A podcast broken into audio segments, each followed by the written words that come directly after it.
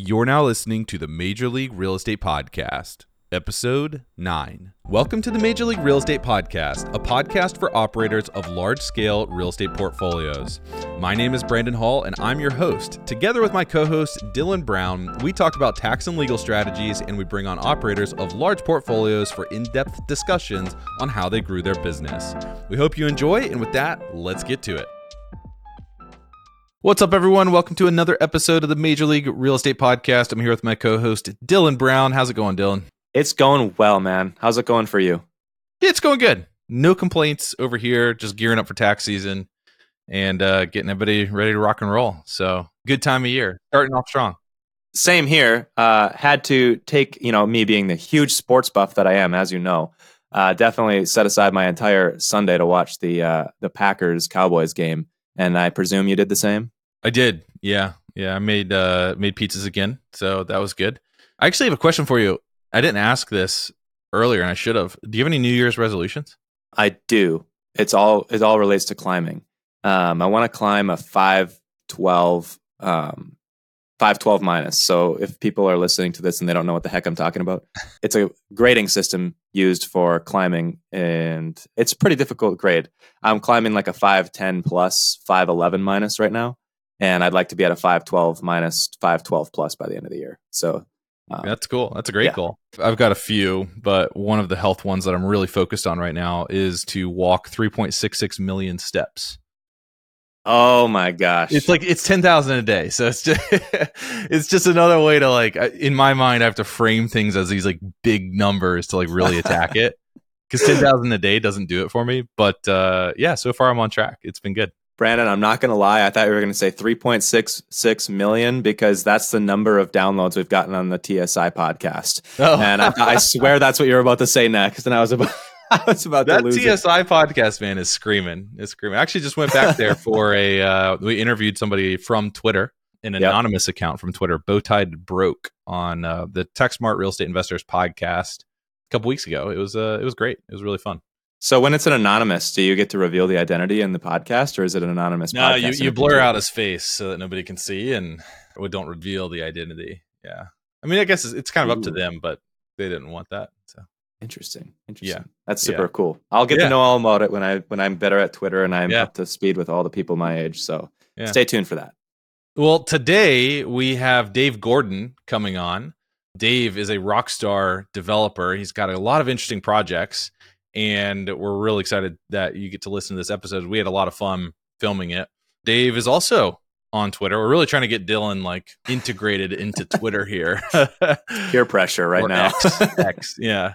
Uh, but Dylan, what, what, was one of your favorite takeaways with Dave? Okay, so I've known about the Yellowstone Club for a hot sec. I didn't know his previous firm that he worked for was actually behind the Yellowstone Club, so that was cool. Also, just listening to an insider just talk about like Bozeman, Montana, and Big Sky, Montana, Yellowstone area, that kind of neck of the woods, which is booming lately. It's nice to have an insider take on all of that. But really, I had no idea how prolific of a project he was undertaking there. I think the biggest takeaway for me is just how you can level up from I'm a high rise developer to I'm, you know, I'm doing master plan, mixed use development. I'm making a city, basically, is what I'm doing. It's a whole different type of development. It requires a different level of skill sets, different way of thinking about the project, time horizons, even like the investor base. Everything is a different paradigm. It's like the next level. I think listeners are really going to enjoy that. Yeah, and and he also talks about how he utilizes qualified opportunity zones and funds. So we talk about that a little bit mm-hmm. as well, which I found really interesting. But he's deploying some pretty significant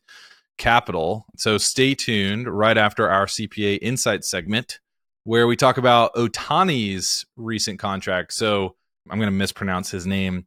Shohei, is that how you say it? Shohei, Shohei, Shohei, Shohei, Shohei Ohtani. I even tried to spell it out phonetically, and I still have a trouble. I still have trouble reading it. So yeah, Shohei Ohtani. Shohei Ohtani signed a seven hundred million dollar contract with Dodgers, and California is not happy about it. What's going on there? Yeah, so the controller, the California controller, Malia Cohen, has chimed in, essentially saying that this this deal could really have negative impact on the state of California because basically the way the contract is structured, it sure seems like Shohei Ohtani will have a pretty solid chance at avoiding California income tax on the entire amount of the contract, or at least the portion that he's deferring. So the contract reads Out of the $70 million a year he's to be compensated, 68 million of that will be deferred until years from now. I think it was like in the 2030s or the 2040s, basically in the contract. We're talking years from now, he'll receive that money. And he's only getting paid 2 million cash upfront per year out of the total 7 million, 70 million. So the way it's written, it seems that he'll actually have the opportunity to go ahead and move, change residency after the contract is up. He's done playing and he's moving out of the state, and then he'll recognize the income tax outside of the state of California. So as you can imagine, the state of California is pretty unhappy about the prospect of losing. Ultimately, it works out to be about a $98 million loss to them as opposed to if he was taxed on the front end. So it's reaching the point where the controller is chiming in and asking the, the Congress to do something about this because this really has big implications for all sorts of highly compensated people in California. Well, well, I think it impacts the IRS's budget. Well, not to the same degree as California's, but it, but it impacts the IRS as well, right? Because you're still talking about well I, I, don't know how that would work. I mean how would that work? Would the federal government be able to collect if Ohtani moved back to japan and then receive the remainder of his cash payment which would be what 660 million 675 yeah. million dollars? I mean can the can the federal government collect on that at that point? I guess they might be able to I would think yes. I would think that they should be able to. But then again, if it's US source, why wouldn't it be California source? I guess that's right. the piece that I keep coming back to. That's what I'm curious about. None of the news outlets that have covered this, tax notes, anything that I've read, there hasn't been any discussion about the IRS and the inability of the IRS to collect on that. And it could be very well that none of them are presuming he'll move back to Japan. But if you read the article that I read this morning on tax notes, the whole article was premised around his move to Japan and it still wasn't mentioned that's that was my exact question though, Brandon. I'm very curious yeah. about what how this is even structured from a, and it's for, probably it's one of those things where we just need to take a look at the contract and see exactly how they're uh, structuring it. Yeah, I'll be curious to see if this actually holds up because I think that you're earning 70 million dollars a year, right? Just because mm-hmm. you receive two doesn't mean that you didn't earn the 70. It'll be interesting to watch how this progresses. I don't think yeah. it's going to work out in Ohtani's favor personally. I'm very curious. The only thing I can think of, Brandon, would be what if there's something in the contract that says all of this is pinned on a action that you have to take in the future. You know what I mean? Like yeah. in the year 2040, you have to jump up and down three times and wave your right hand, and then you'll be entitled to the amount of money that we've listed in this contract. And then that is when he has officially earned it. When he's living in Wyoming or Japan or something. yeah, that's a good point. Maybe there's some sort of performance clause in there yeah. that is only achievable after 10 years of performance.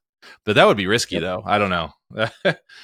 It'll sure be interesting would. to watch. Be interesting to see how how this progresses. But uh, let's go ahead and bring Dave onto the show. Dave, welcome to the show. Brandon, thanks so much for having me on. Excited to uh, chat with you guys. Yeah, yeah, we're excited to have you here. So, why don't we start off by just having you tell us a little bit about your background and where you're at today? Uh, would love to. So, I uh, I was born and raised in LA. Went to school in Michigan, where I got my undergraduate business degree, and from there I went over to Lehman Brothers in the summer of 2008, where I joined the real estate investment banking group. If you know a little bit of history about the finance world, things pretty quickly took a turn. And in September of that year, I was one of those guys walking out with my box with uh, all my analyst buddies. Long story short, we came back in two days later just with different business cards. Barclays Capital had purchased our, uh, our business. So we were doing the exact same thing back in the exact same seats, just with a different brand name. And from there, I spent about a year at Barclays before going over to CBRE.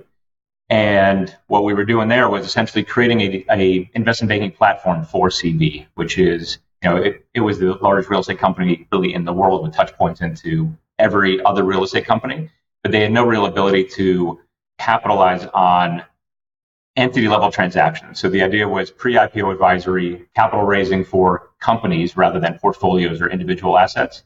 And so we were growing at that business. I joined a couple of managing directors from JP Morgan at that time to grow that out. And after five years with CBRE, I went over to a company called Discovery Land Company, which really informed a lot of kind of the future and, and my path today. Uh, it's also where I met my business partner, Grant. He was the development manager for a product in the Bahamas that I was a business manager for. So we became close friends down there. Discovery, by the way, for those who may not know, is a developer of large scale kind of residential resort communities all around North America and really creating unbelievable projects and experiences for successful um, you know, folks who, who were able to purchase at those products and clubs.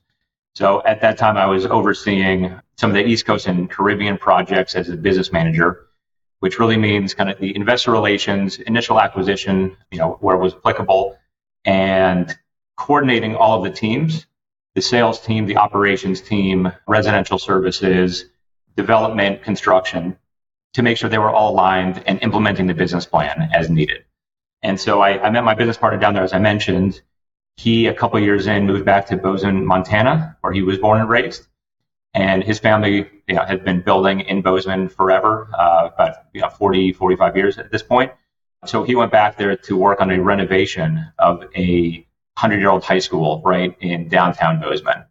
He and I kept in close touch. And about six months later, he gave me a call and said, Hey, I, I found a great product up in Whitefish Lake, Montana. So we ended up uh, building four condo units up on the lake. And a couple years later, we found some land in Bozeman, started transitioning to really focusing on, on that area. This was around the time that the QZ legislation had come out. It was kind of the middle of 2019. And our investors at that point were kind of a, a newly formed OZ specific impact funds, like really with a, a strong focus on community and social impact. And so they were able to come in partnering with us. We built 60 units and with no other financial incentives, really just because of the QOZ incentives that they had, uh, they allowed us to set aside 20% of the units for those making 80% AMI. And as we were working through those discussions, it really set off the all, all those bells about what an impact the QZ side can be making for investors and for these areas going forward. So around the same time, we ended up identifying what is now our largest project uh, called Blackwood Groves in Bozeman. It is a 120 acre greenfield development just about a mile south of Montana State University and adjacent to a couple of the top schools in the region, uh, Sacagawea Middle School and then uh, Morningstar Elementary. And so we started diving into that. That's also all within the QOZ. And the business plan there was essentially to develop all of the horizontal infrastructure and then sell off each piece to subsequent vertical ventures that you know, may or may not be QOZ, but all QOZ eligible. That's a lot. You have a lot going on. So let's start with what's the purpose of using the QOZ vehicle? Really, the, the purpose as we see it is we're able to provide a higher level of impact to those communities without requiring any financial assistance from the local municipalities. You know, whether or not it's available, we are able to, to provide more of an impact in those areas than we otherwise would be able to. So it, it doesn't necessarily benefit us directly, but because it benefits the investors, they generally have allowed us or, agreed to you know provide certain things like this set aside for more affordable units and what are the benefits just so that everybody's aware of and we don't have to like dive super deep into them but what are the high level benefits of investing in a qualified opportunity fund so it depends on the timing. Uh, a couple of years ago there was an additional benefit that may not exist today um, depending on how this uh, new legislation rolls out if the extension happens or not. But a couple of years ago there was a deferral um, there, there was a reduction in the actual tax paid when the tax is due. But today, uh, really the main benefit as we see it is assuming that you hold the asset for 10 years, there is a step up in basis upon sale to match market value. So essentially, there's no capital gain upon sale, there's no, no tax impact upon sale. And you also don't see the depreciation recapture as you typically would upon the sale of a real estate asset. Yeah, so you're really seeing, I guess, three separate events happening on kind of like this linear timeline. So the first one you're talking about is the deferral piece, right? So somebody who's investing in a qualified opportunity fund likely has recently sold an asset that's triggered a gain, right? They've got funds and there's a specific timeline. We don't need to get into the nuance, but likely they've got some sort of gains that may be eligible for this quote unquote deferral. So the, the piece that you mentioned, the piece that may not be available now that we're further along in the timeline, uh, since this has been released and put into the code, right, was that there was a partial permanent forgiveness of that of that gain, the portion that you defer. It was 15% for a while, then it was 10%, I believe, and now we're back to zero. So that piece is gone, but the deferral piece is still there, as I right. understand it. And that is the piece where essentially you're not paying any tax on the gain until the year that it's recognized, which is 2026. So you're paying that when you're filing your returns in 2027, as far as I understand it, the timeline there. I've got that right. And then the, the second part of the timeline well, I guess this would be piece number three because part number two was the recognizing of the gain, right? And part number three is if you held on to this asset for 10 years, I believe it is, right? If you've held on to it for 10 years or longer, any subsequent gain above the purchase price, the basis in the asset that you bought, that gain is never taxed, right? I mean, that's the big, that's the big ticket item that you're talking about right there, Dave. that, that is a big one. And the reason that we really love this so much is because all of our projects, as we view them, are long-term holds anyway. We're not merchant builders. We're not in a you know fix and flip type game we are building really well designed, high quality buildings with great materials, uh, spending a lot of time on the construction side to make sure that everything we're doing is very high quality for a long term hold. With the idea that you know we and our investors hold these things forever, and that just aligns perfectly with the QZ program because the longer you hold it, the bigger the benefit, at least as far as the 10 years go. And so for a project, especially one the size of Blackwood Groves, which is a large master plan community that is you know going to be several more years to build out, it just aligns so well with the overall strategy there as well. I was going to ask about your hold period, and so I'm glad you brought it up. You're holding these assets forever. I presume there's going to be some 1031 exchanges in there, but are you kind of saying once you put the money in, we're not really we're not pulling it out? For all of the products that we have right now, that that is certainly the intention. You know, refinancing to the extent those are available again at some point in the future. But most of our investors are institutional capital partners who have uh, you know QOZ focus right now. So most of them are um, you know, have subsequent investors who are looking at long term projects. And then the rest are family offices and, and high net worth investors who just don't see the benefit to continually flipping, which was kind of the norm going back 5, 10, 15 years ago what informed this strategy versus the you know seven year time horizon that I feel like is relatively standard. What made you decide we're going to develop and then hold this for forever? I mean, really, part of it was the discussion with investors about where they were going to be putting that capital, anyways. If you're working with a typical kind of real estate private equity fund that has five to seven year timelines, depending on where you are in their fund, it, you know, that may be three to five years. And so as soon as you're stabilized, you have to consider selling the asset. Now, a, a lot of this was informed by, I guess, two things. One is my partner's family, because they've been building for so long, everything that they've done is insanely high quality product.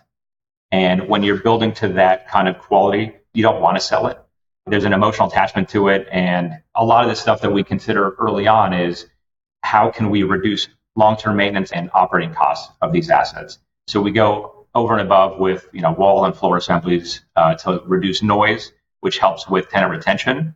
You know, therefore reducing the cost of turnovers, those sorts of things. We over insulate, you know, a lot of things like that. Kind of go more toward the hospitality feel with certain interior designs, and really just try and make it you know, you may not understand why it feels good, but you know that when you're walking throughout the space and the units, that it just it feels good. So that that's one aspect. But the other aspect is really just in conversations with investors, if they're looking at a five or seven year hold and then you sell it, they've got to then find something else to redeploy that capital into. And there may or may not be those opportunities in the future. But if you're getting nice cash on cash returns and seeing an asset that you uh, you know have an emotional attachment to, there, there may not be a reason to sell it. So mm. that combined with the QZ benefits for you know a minimum of 10 years helps. And then I guess one third thing is as we're building out specifically the Blackwood Groves project, our strong belief is that all of the vertical ventures within this project, all the individual product that we're building, are going to benefit the more that gets built out. So if you sell something too early, you may not see that accretion in value as you would if you sell it 10 years from now, once the skating rink and the whole village core are complete and the whole product is is available and, and you know ready to to live. I think you know the longer we continue to hold it, the more value there's going to kind of continue to uh, to be with, throughout all these ventures. So, since you guys are building in qualified opportunity zones, are you kind of like the first movers in the area to, especially because it sounds like you guys are building a really high quality product? Does the end product kind of is it is it overbuilt for the area at the time, but the whole goal is to kind of bring in that skating rink and all that gentrification? That's a great question. Uh, it would have been a different answer a couple years ago. There has been more development on this. So our Blackwood Groves project is on the south side of Bozeman, which over the last, you know, call it decade, hadn't seen much new development. But over the last two years since we completed our Penrose project, which is a, a 60 unit POZ project, just right next to our Blackwood project that we're building out, we've started to see quite a bit more new supply coming in. Now, all of it is residential right now. Everything new that's, that's coming in, which in our view is very, very helpful to the overall Blackwood Groves case that we're, that we're trying to make because a big portion of that is our village square that we're planning right now. And uh, we're about to break ground on infrastructure this summer for that phase. The more heads and units that we have around us, the better for that commercial component. And that's what we believe is really going to create the experience for, for the entire Blackwood Groves project. Just as a, a quick summary of what Blackwood Groves is, I mentioned it's 120 acres. Um, what we envision there is a fully walkable and pedestrian oriented community that's a range of product types and price points. So we are underway on 120 cottages right now that are all for rent. We've sold a number of home sites that are bordering the adjacent uh, single family neighborhood that's just to our north. And we're about to break ground on these great 10 plexes that we're calling arbor houses. Every unit has its own private entry and direct access to garage. We have more of those arbor houses planned around this great big park that we're building with the village square as the next big component that we're working on right now. So all of these different neighborhoods are tied together via linear parks and paseos that we've planned so that they're all easily walkable and totally connected to each other, to the village square, and to those local schools that I mentioned. Uh, kind of creating safe routes to schools for you know any young families in the community. And the other benefit to that is as you kind of grow or you know as your kind of life continues, you can start out you know in one of our more typical apartments. If you have a family, you can move into one of the cottages, which are all rental product you can then step up into the next product, then step up into a single family home, all within this single project. That's really kind of a, a big goal of ours is to get a wide demographic, wide range of price points so that people can have a lot of flexibility within the bounds of this project. I've got to say, it sounds like the project vision aligns really well with the vision that our Congress had for what the Opportunity Zone program was going to do you know, beyond just providing tax benefits to those investors, but what is the ultimate goal, right? The congressional intent to to really incentivize this was to create thriving communities, create thriving businesses in areas that needed it, right? So to me, it really sounds like uh, it's working, right? The the more than just the tax benefits, it's really it's it, the incentives were there to provide this end. It was a means to an end, and I think that it's actually working. If if the way you're describing it is coming to fruition, I, I couldn't agree more.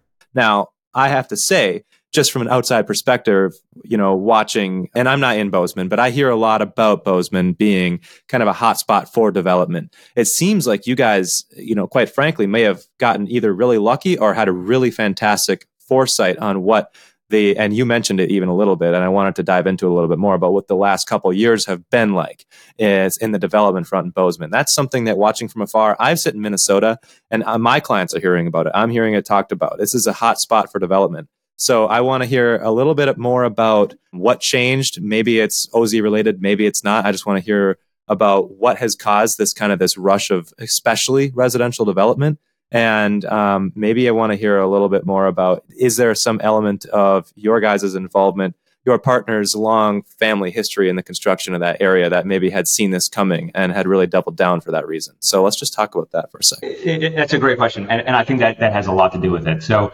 Bozeman historically, you know, call it 50,000 full-time residents plus Montana State University is located within Bozeman, which, you know, right now is about 17,000 full-time students you know, really for the last 10 years, there's been kind of slow development over time in certain areas. It wasn't booming over that 10 year period, but it was growing quickly. It, w- it was the fastest growing micropolitan in the country, but starting from a relatively low base. You know, it's a really amazing city.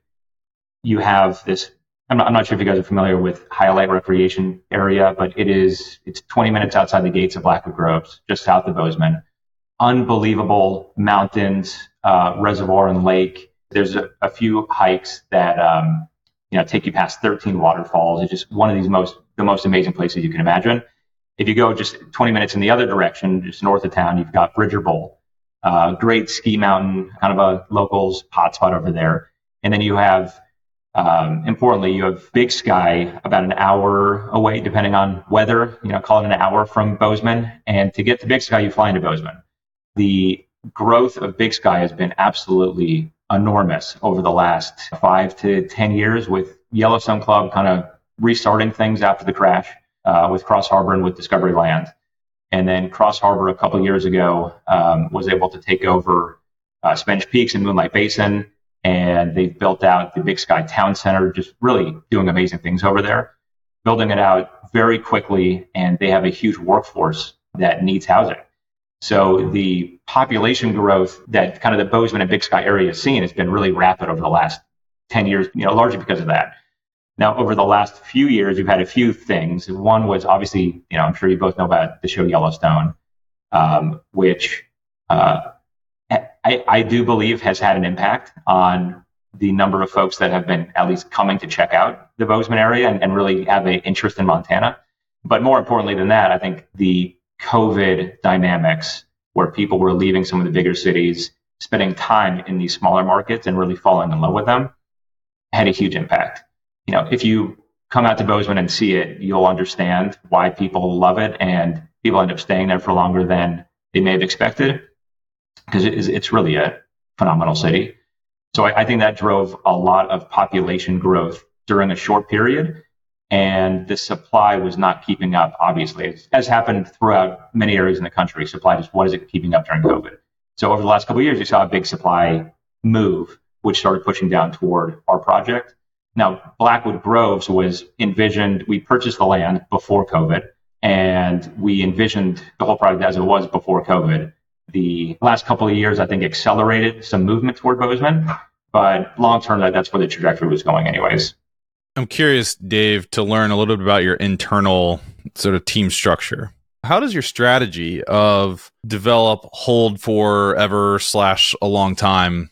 How does that influence how you've built your team? We have a lot of clients that are in the syndication and the fund space, and so they have five to seven year horizons for their deals. Right? They're trying to maximize IRR and all this stuff, but sometimes they have to do deals to feed their team, which can lead to doing bad deals, which I think that we've seen a lot of syndicators do. And I'm not calling you a syndicator, but we've seen a lot of that over the past two years, right? As people took on bridge debt and didn't go the agency route.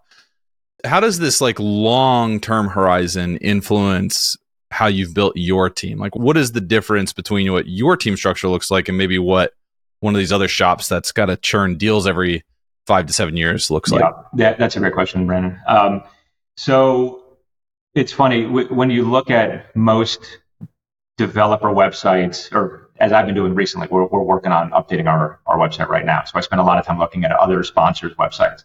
I'm always surprised by the size of our peers' teams who are two, three, four times the size of ours. Bridgerland Group is me and my partner Grant, and we have four employees right now. Three are development managers, and we have one associate who kind of runs between all the projects. Our development managers each have a specific expertise. One of them is a horizontal development expert. He was a civil engineer by trade. So everything from underground utilities to streetscapes and parks and all those pieces, he's he's an expert on. Our other development manager is really a vertical expert. He was a GC actually up in Big Sky for a long time was building, you know, super high end custom homes and is just a fantastic builder. And the third development manager is really a true development manager. Um, everything from pre-construction, really kind of acting as quarterback between the design team, the engineering team, getting things through the city process. So we have kept our team intentionally very, very small so that there is no pressure at any point to do deals just to do deals. We also have a pretty large group of consultants who assist us, who are able to pull in or pull out as needed for the various projects. So that, that's kind of how, how we think about things is our team is sustainably small so that we don't have to do anything, but very knowledgeable in the pieces that they're working on. so that they can just run with whatever's on their plate at that moment. I wanted to circle back to a comment you made. It was an aha moment for me. And it was when you were talking about the Yellowstone Club. I had no idea that was a Discovery Land Company development, first of all, but I had definitely heard of the Yellowstone Club in terms of all the rage, even out here in the Midwest. I have clients who are buying property out there and seeing the values explode, and people on the West Coast wanting to move their families out there for, I mean, the same reasons we've seen a lot of people moving out there. But what you said kind of added a lot of clarity about kind of the geographic landscape and the layout of you know the roles that all the cities play because quite frankly and i'll be the first to admit when you were describing your project like i was imagining kind of that Yellowstone club high end esque feel. But what you're really describing is there's a place for all these workforce housing too. Would you describe your community? I think you already have a little bit, just describing the community that you're developing as kind of that type of community, but a place to grow and expand for those workforce housing type situations? Yeah, I think you're right on. The intention isn't necessarily to house the workforce for Big Sky. It's really to be permanent homes for those in Bozeman. But I think what you were getting at is an important point. and that is the background that Grant and I got from our time with Discovery and really the experience that Discovery and their products are able to offer to you know to those folks that are fortunate enough to be members and, and owners in those clubs. We, we got to spend a lot of time. I spent almost 10 years there, um, really seeing from the inside the operations of those projects and, and the experience that you're able to, del- to deliver to a family. And one of the things that Grant and I spend a lot of time thinking about is how can we deliver that amazing experience to folks who may not be in that income demographic. So, you know, providing a variety of housing types within our project, which has, you know, a great park within three minutes of every home, but also providing things like convenient landscaping and housekeeping and potential nanny services, those sorts of things. You know, how can we be offering nature guides to kids who are living within there so that you can hop in a sprinter van with one of our ambassadors and they take you up to Hyalite for the day? Almost like a club type feel, but within the HOA. And that's one of the pieces that we spend a lot of time on is trying to convert some of the best of what we learned during our times there, but pairing it with folks that are living in the local communities. Awesome. You had used a term before we were recording this. You had used the term the missing middle. Is that what you're describing now, or is that something separate? That's a big part of our focus right now. And I think two product types that we're extremely excited about that we're just rolling out right now are, are rental cottages, which are call it 700 to 1300 square foot single family homes. Very efficiently designed, but they look great. I, I was in Bozeman for two weeks with my family over the break and we were staying in one of our cottages. Uh, I've got two little kids, four and six, and so they were in the bedroom upstairs. My wife and I were downstairs, and it lives like a true single family home, and we could live there forever. So that's one that's one of our big focuses is that kind of product, and then the other is the the templexes that I mentioned, uh, what we call the arbor houses. They were designed to look like a large custom single family home, but efficient to house 10 units. And every unit lives almost like a single family home because they have their own private entries and, and direct access to garages, to private garages. So what we're really excited about, you know, both at Blackwood, but also expanding this concept more broadly, is delivering those two housing types throughout the Mountain States and West Coast, because that's not really something that has been promoted much recently. It, it's a hard product type to build. You know, what you tend to see more often is larger single family homes as built to rent, like in, in Arizona and places like that, and typical apartments. What we're trying to deliver is is very different than that, which kind of lives more like a detached um, structure for families, for young professionals, for empty nesters, but is efficient to build and efficiently priced. So that that's been a big focus of ours. And you know, again, just going back to quality of the design, quality of the build, um, itself and materials that we're using, once we have these up and running, we really want to be holding these for as long as possible. So I, I, I think it continues to parallel with the OZ program on that side as we look to expand that concept.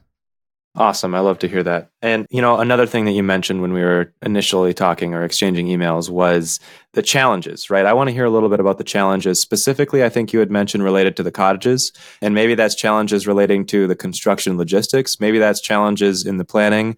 I'm not sure exactly what the most challenging part is, but I do want to talk about, you know, everything's not roses. I want to hear a little bit about what are the biggest things that and roadblocks and challenges you face with those cottage communities and those 10 plexes. Yeah. Uh, so, we love this product type because when we were initially envisioning it, as you can imagine, every home is a detached structure, and so we're getting individual building permits for every cottage.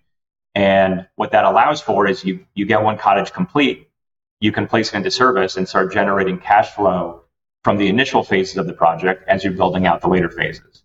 The the challenging piece comes where you start getting building permits back that is in a different order than you have maybe anticipated it.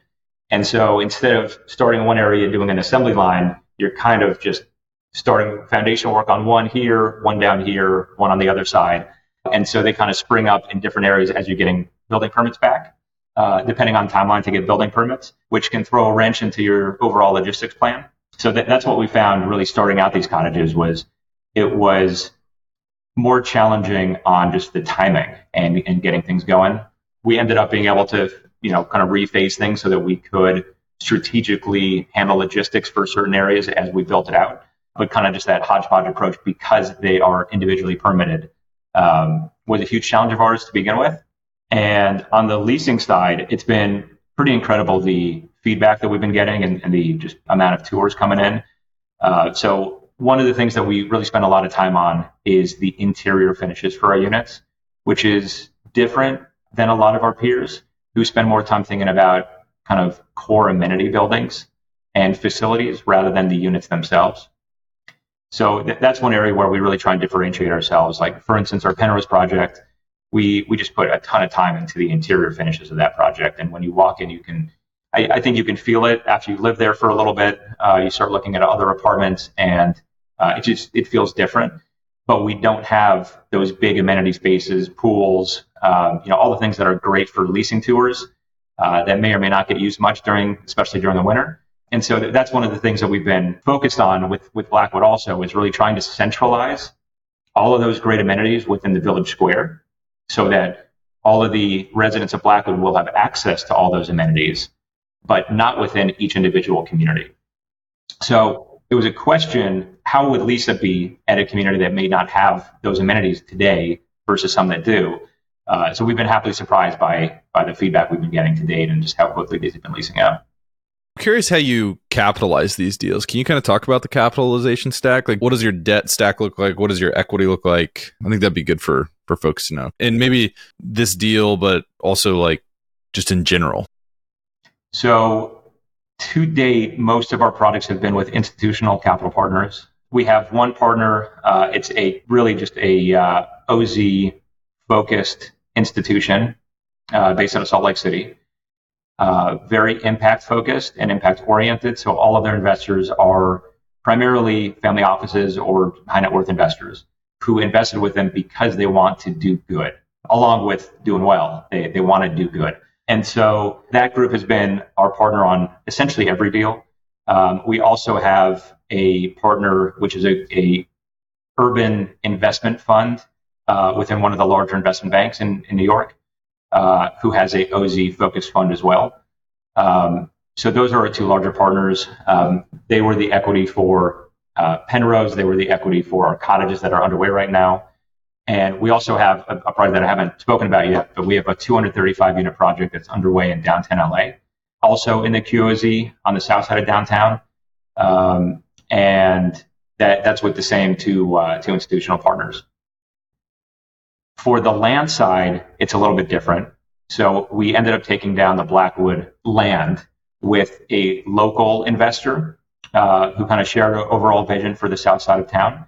And for our arbor houses that we're about to break ground on, we've started seeing more interest coming in from individual investors. So that's going to be capitalized by uh, just a couple of individuals who sold a, a ranch in late 2023 and wanted to reinvest those gains into uh, into a project uh, within a QOZ.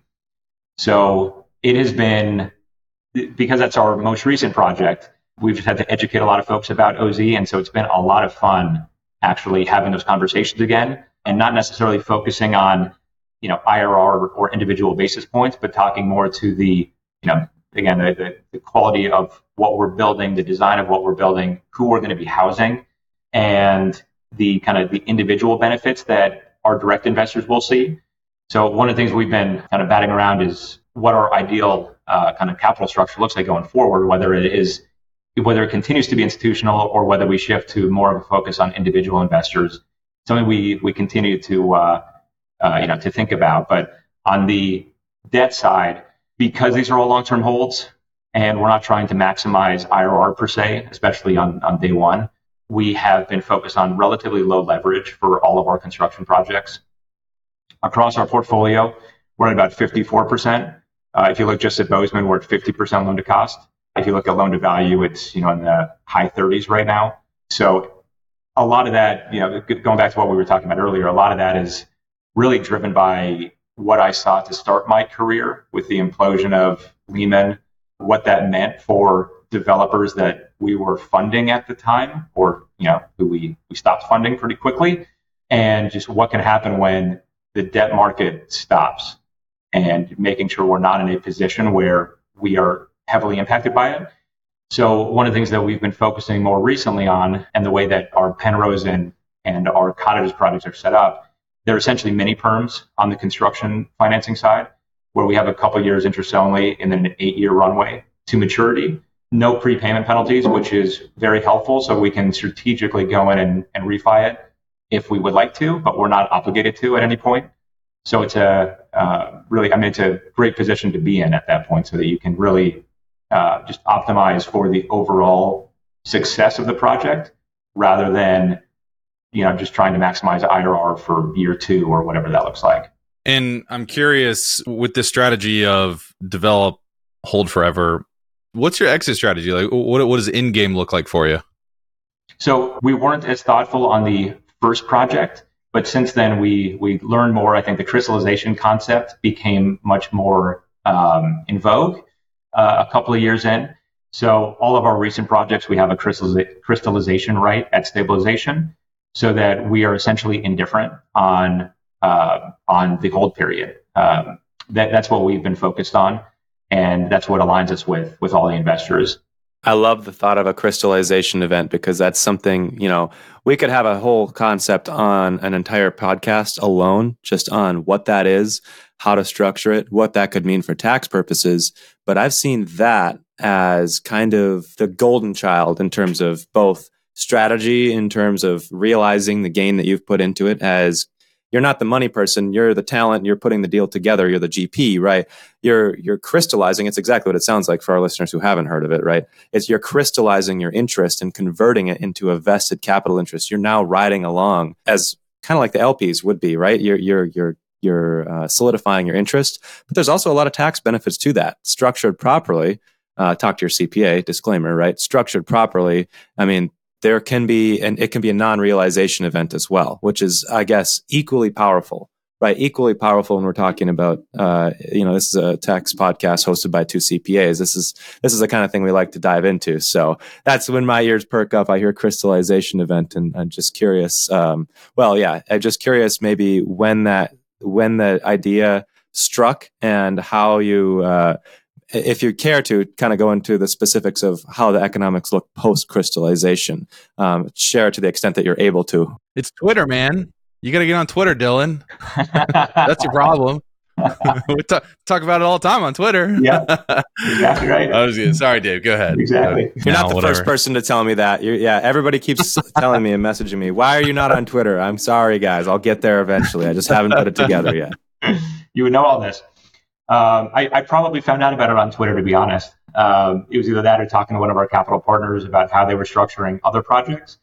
Um, one of the pieces that we've been focused on more recently is the refinancing rights that the sponsor has versus the LPs have. Because for a long term hold, obviously that can uh, be impactful when it comes to the promotes. So we've we've started also structuring in uh, certain rights where we can reasonably refinance subject to certain constraints on debt service coverage, those sorts of things. but as far as kind of the, the economics, generally how they look, you know, call it a 25 over a 8% preferred return. So the investor's seeing an 8% pref over the, uh, you know, call the 10 year hold. After that point, we're seeing the 25% promote. Um, and we, we have a catch up baked in there as well, 50 50 catch up. And so we run the waterfall once we're post stabilization and see where that shakes out. And that's kind of how, uh, how the interests get divvied up at that point in time. And I've seen this done a few different ways where there's kind of like a tiered approach or it's just a hard stop after crystallization. It's pari passu, pro rata, like we're done. Now we're just we're just partners. Is is yours one of those hard stops where it's just simple, straightforward, like whatever your value is at the time, their crystallized value, that just becomes a pro rata share of the overall deal alongside the other investors? We we actually have both, depending on the investor and how hard they push or not. We have a true up in a couple of them, and we don't have a true up in, in others um, you know, it's like it's impossible to say whether that helps or hurts which side. There's a lot of game theory involved on on who it helps and hurts. So we really kind of just push that decision onto our investors to see what they prefer, because uh, I could see it going either way. Well, you're a finance guy, so you know that the option has intrinsic value no matter what, right? It, the optionality is valuable in and of itself. So just hearing that, it's it's very interesting, and I like the term game theory because it sums it up well. Of just kind of like uh, if you have a savvy investor who's looking at uh, you know the deal, and they're saying they're trying to weigh the pros and cons of allowing you to have certain provisions in your crystallization. Uh, walk us through for our listeners and for me, admittedly. I just want to know what you mean when you said what was the term that you just said? True up provision is that the term you just said? Yep. So the crystallization, let's say it happens in year three, it's based on stabilization of the asset. So 90 or 95% uh, occupied. Then in year 10 or upon sale, there could be a true up of what that looks like. And so you run the waterfall at that point to either add interest to the sponsor side or reduce the interest on the sponsor side to make sure that it matches mm. what the economics are like at that point in time. So it, it, it just, it kind of right sizes it to to get the sponsor the amount that they would have received if the if the crystallization did not happen. I understand. That makes sense. And it accounts for, I'm assuming, all the interim distributions that may have resulted as a result of the crystallization, you know, since whatever year three, if that was the year of stabilization through whatever year it's disposition. So that's very interesting. Yeah. And, and I've seen it uh, one way, uh, maybe very uh, GP favorable. So where it's like, um, it, it only trues up in a favorable direction for the GP, but maybe not in an unfavorable direction. But then again, it's there's so much creative liberty. Uh, you know, all these. It's it's it's not like running a corporation. That's kind of the beauty of what in our world. You know, the LLC partnership structure, the the private equity style operating. That this is where you have the creative liberty and things can get real interesting real fast. So this is the kind of stuff where you're just starting to scratch the surfaces of where we in our tax nerdiness can start to get it out of hand. So yeah, and, and the and, and the legal dollars yeah, yeah, no kidding. We, the attorneys want to have this conversation and keep it going yes, until the sun sets, right? yes, they do. Well, what, what about? Um, so, yeah, that, that, that's one of the reasons why we try and we we have a template operating agreement at this point. That you know there are a couple of things that um, you know we can easily be flexible on, like that true up, for instance. But otherwise, it's trying to keep things as simple and straightforward as possible, so we could just you know talk through it with a institutional um, investor who has their own requirements and who has already kind of reviewed documents like these, or a individual investor who may not have any real estate investment experience at all.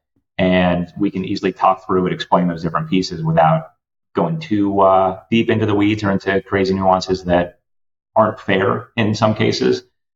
Absolutely. This is my opportunity then to say if you're across the table from an LP or an investor who doesn't have that savvy understanding of the operating agreements, right? What are you going to say to them? Are you going to say, go, you know, pound sand? Or are you going to say, you know, you should really have your CPA look at this with you?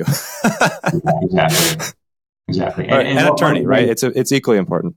Yeah, hundred percent. Uh, and, and one of the one of the things we just did was we we took our newest investor through the operating agreement, spent a couple hours actually going through every section and explaining just in layman's terms what everything means. Mm-hmm. Obviously, they're going through it with their uh, with their attorney as well. But it's just one of those things that I have to be able to have a straight face when I'm talking through this with somebody.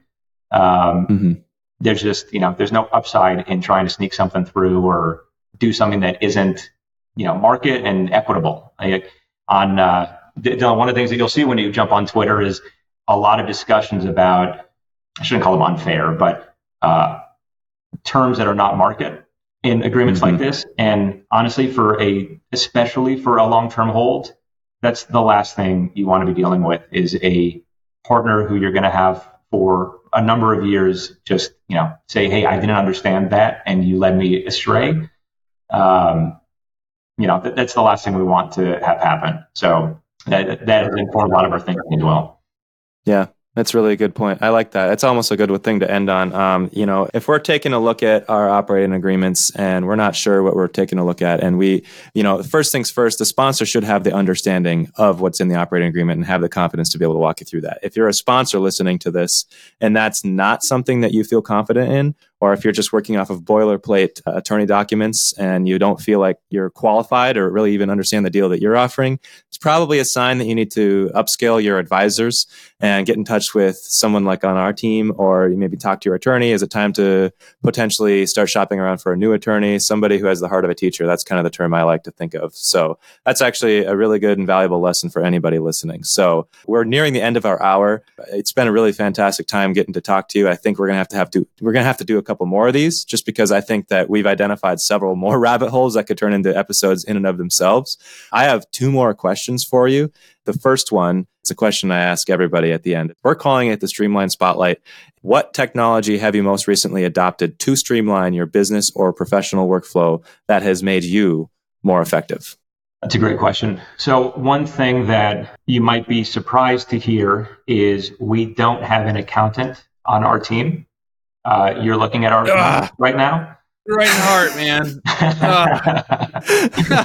uh, it, it, except, except your team when it comes to tax season. Um, and one of the things that has been a absolute game changer for us was implementing Yardi Voyager about a year and a half ago, which is not an inexpensive uh, accounting solution, no. but it is the most phenomenal software I could imagine right now for our team. So, as I'm sure a lot of um, you know your your previous you know discussions have kind of hit on, most developers start off with Microsoft Excel. That's their cash flow model. That's their accounting system. That's everything. How you keep your schedule. That's everything. That's how we started too. So we then upgraded to a, a small time accounting system called Budget Track, which wasn't great. It was inexpensive though, and that was number one in our mind three years ago. And a couple of years ago, we made the decision we've got to really upgrade this. So we started reviewing, um, I mean, really between AppFolio and Yardi. And the big yeah. driver for me was Yardi's construction module and their job costing is incredible and incredibly powerful. And it also integrates with Procore and, and other um, project management solutions that we, that we utilize. So I'm able to upload all of our invoices. And once our team is able to go through and approve them, depending on the development manager on which project, they can go through and approve their individual projects. And then I'm able to process uh, all those invoices all through that system, and it automatically, you know, keeps all the accounting up to date through that system. So we do, you know, an automatic bank rec every month, and and then we just, you know, export all of our financials to be sending out to our investors. So it's allowed us to keep our team small rather than having to hire three accountants full time. And it allows us to really track things incredibly diligently and in a detailed way that without the software, I don't know where we would be. So it's been it's been really powerful, and um, I think everyone on our team loves it. Even though you know, I I will say the first year of implementation was a uh, less than fun process for me as a non-accountant. Just for everybody listening to that might be interested in using Yardi, at what point in your business did you realize you needed a Yardi versus like uh, I'm going to risk risk it by saying QuickBooks Online or AppFolio or like Buildium or something like that? Like what at what point of scale where did you go, man, I really need what Yardi has? I guess it was twofold. It was while we were building out our 60 unit project, it almost became a credibility factor for us with our investor who was institutional to be talking about our accounting in Excel. Uh, so pretty quickly wanted to jump on something that was a more proven solution. That's when we got on uh, the uh, builder build track. I forgot the name of it now. Um, and I mean, really, w- when we started building out Blackwood and, and, the Eden in downtown LA, um, started talking through with our investors what their other sponsor partners are using. And almost everyone went to Yardi. Uh, Appfolio is, is great and has a lot of benefits. It's also a lot easier to use and implement, I think. But the lack of customization ability, I think, is a big shortcoming for you know for somebody like us who may not be you know straight on target of what they're looking to provide. You know, we're, we're not just a property manager. We do we do everything from you know pre-construction to you know development of all of these projects, and uh, you know also oversee asset management for for all these going forward. Yeah, Yardi really is. It's a it's a full service suite of add-ons beyond just an accounting software. You have complete visibility and integrations to other systems you might use. It's yeah. uh, for various reasons. I'd say it's the industry leader. There's very few people who can compete besides kind of the, the top of the industry, custom-made software as a service companies that are almost unattainable for most people. This is like a software package that is really cutting edge and leading class. So uh, we're not sponsored by Yardi. We're just big fans, right? not not sponsored yet. oh man, Dave, it's been a really great pleasure to have you on today. I think this is a this is going to have to become a recurring thing, but until then, we're super glad you're able to join. One last question for you. How can somebody get in contact with you if they want to get in touch? Uh, follow me on Twitter at Dave Gordon14. That's probably the easiest way. Uh, email is david at bridgerlandgroup.com. So check out uh, check out our site, although a, uh, an update is coming soon. Um, and also check out our Blackwood Groves project. We love feedback from uh, from any and all, and uh, just love chatting about it. And Dylan, Brandon, thank you guys both so much for having me on. Brandon, obviously, uh, been great working with you for several years on, on a bunch of our projects. And Dylan, looking forward to working with you more on uh, on our projects upcoming. Thanks, Dave. It's been a pleasure. Thank you. Guys. Thanks for listening to the Major League Real Estate Podcast. There are three ways that you can connect with us. If you're interested in getting email updates on upcoming shows, go to www.mlrepodcast.com and subscribe there. If you'd like to explore a tax and accounting relationship with our CPA firm, you can go to www.therealestatecpa.com slash MLRE and fill out the web form to get started. And if you'd like to connect with Dylan or I on social media, you can find us on LinkedIn and Twitter. Just search Dylan Brown CPA or Brandon Hall CPA. Shoot us a request. We'd love to connect. We'll see you next time.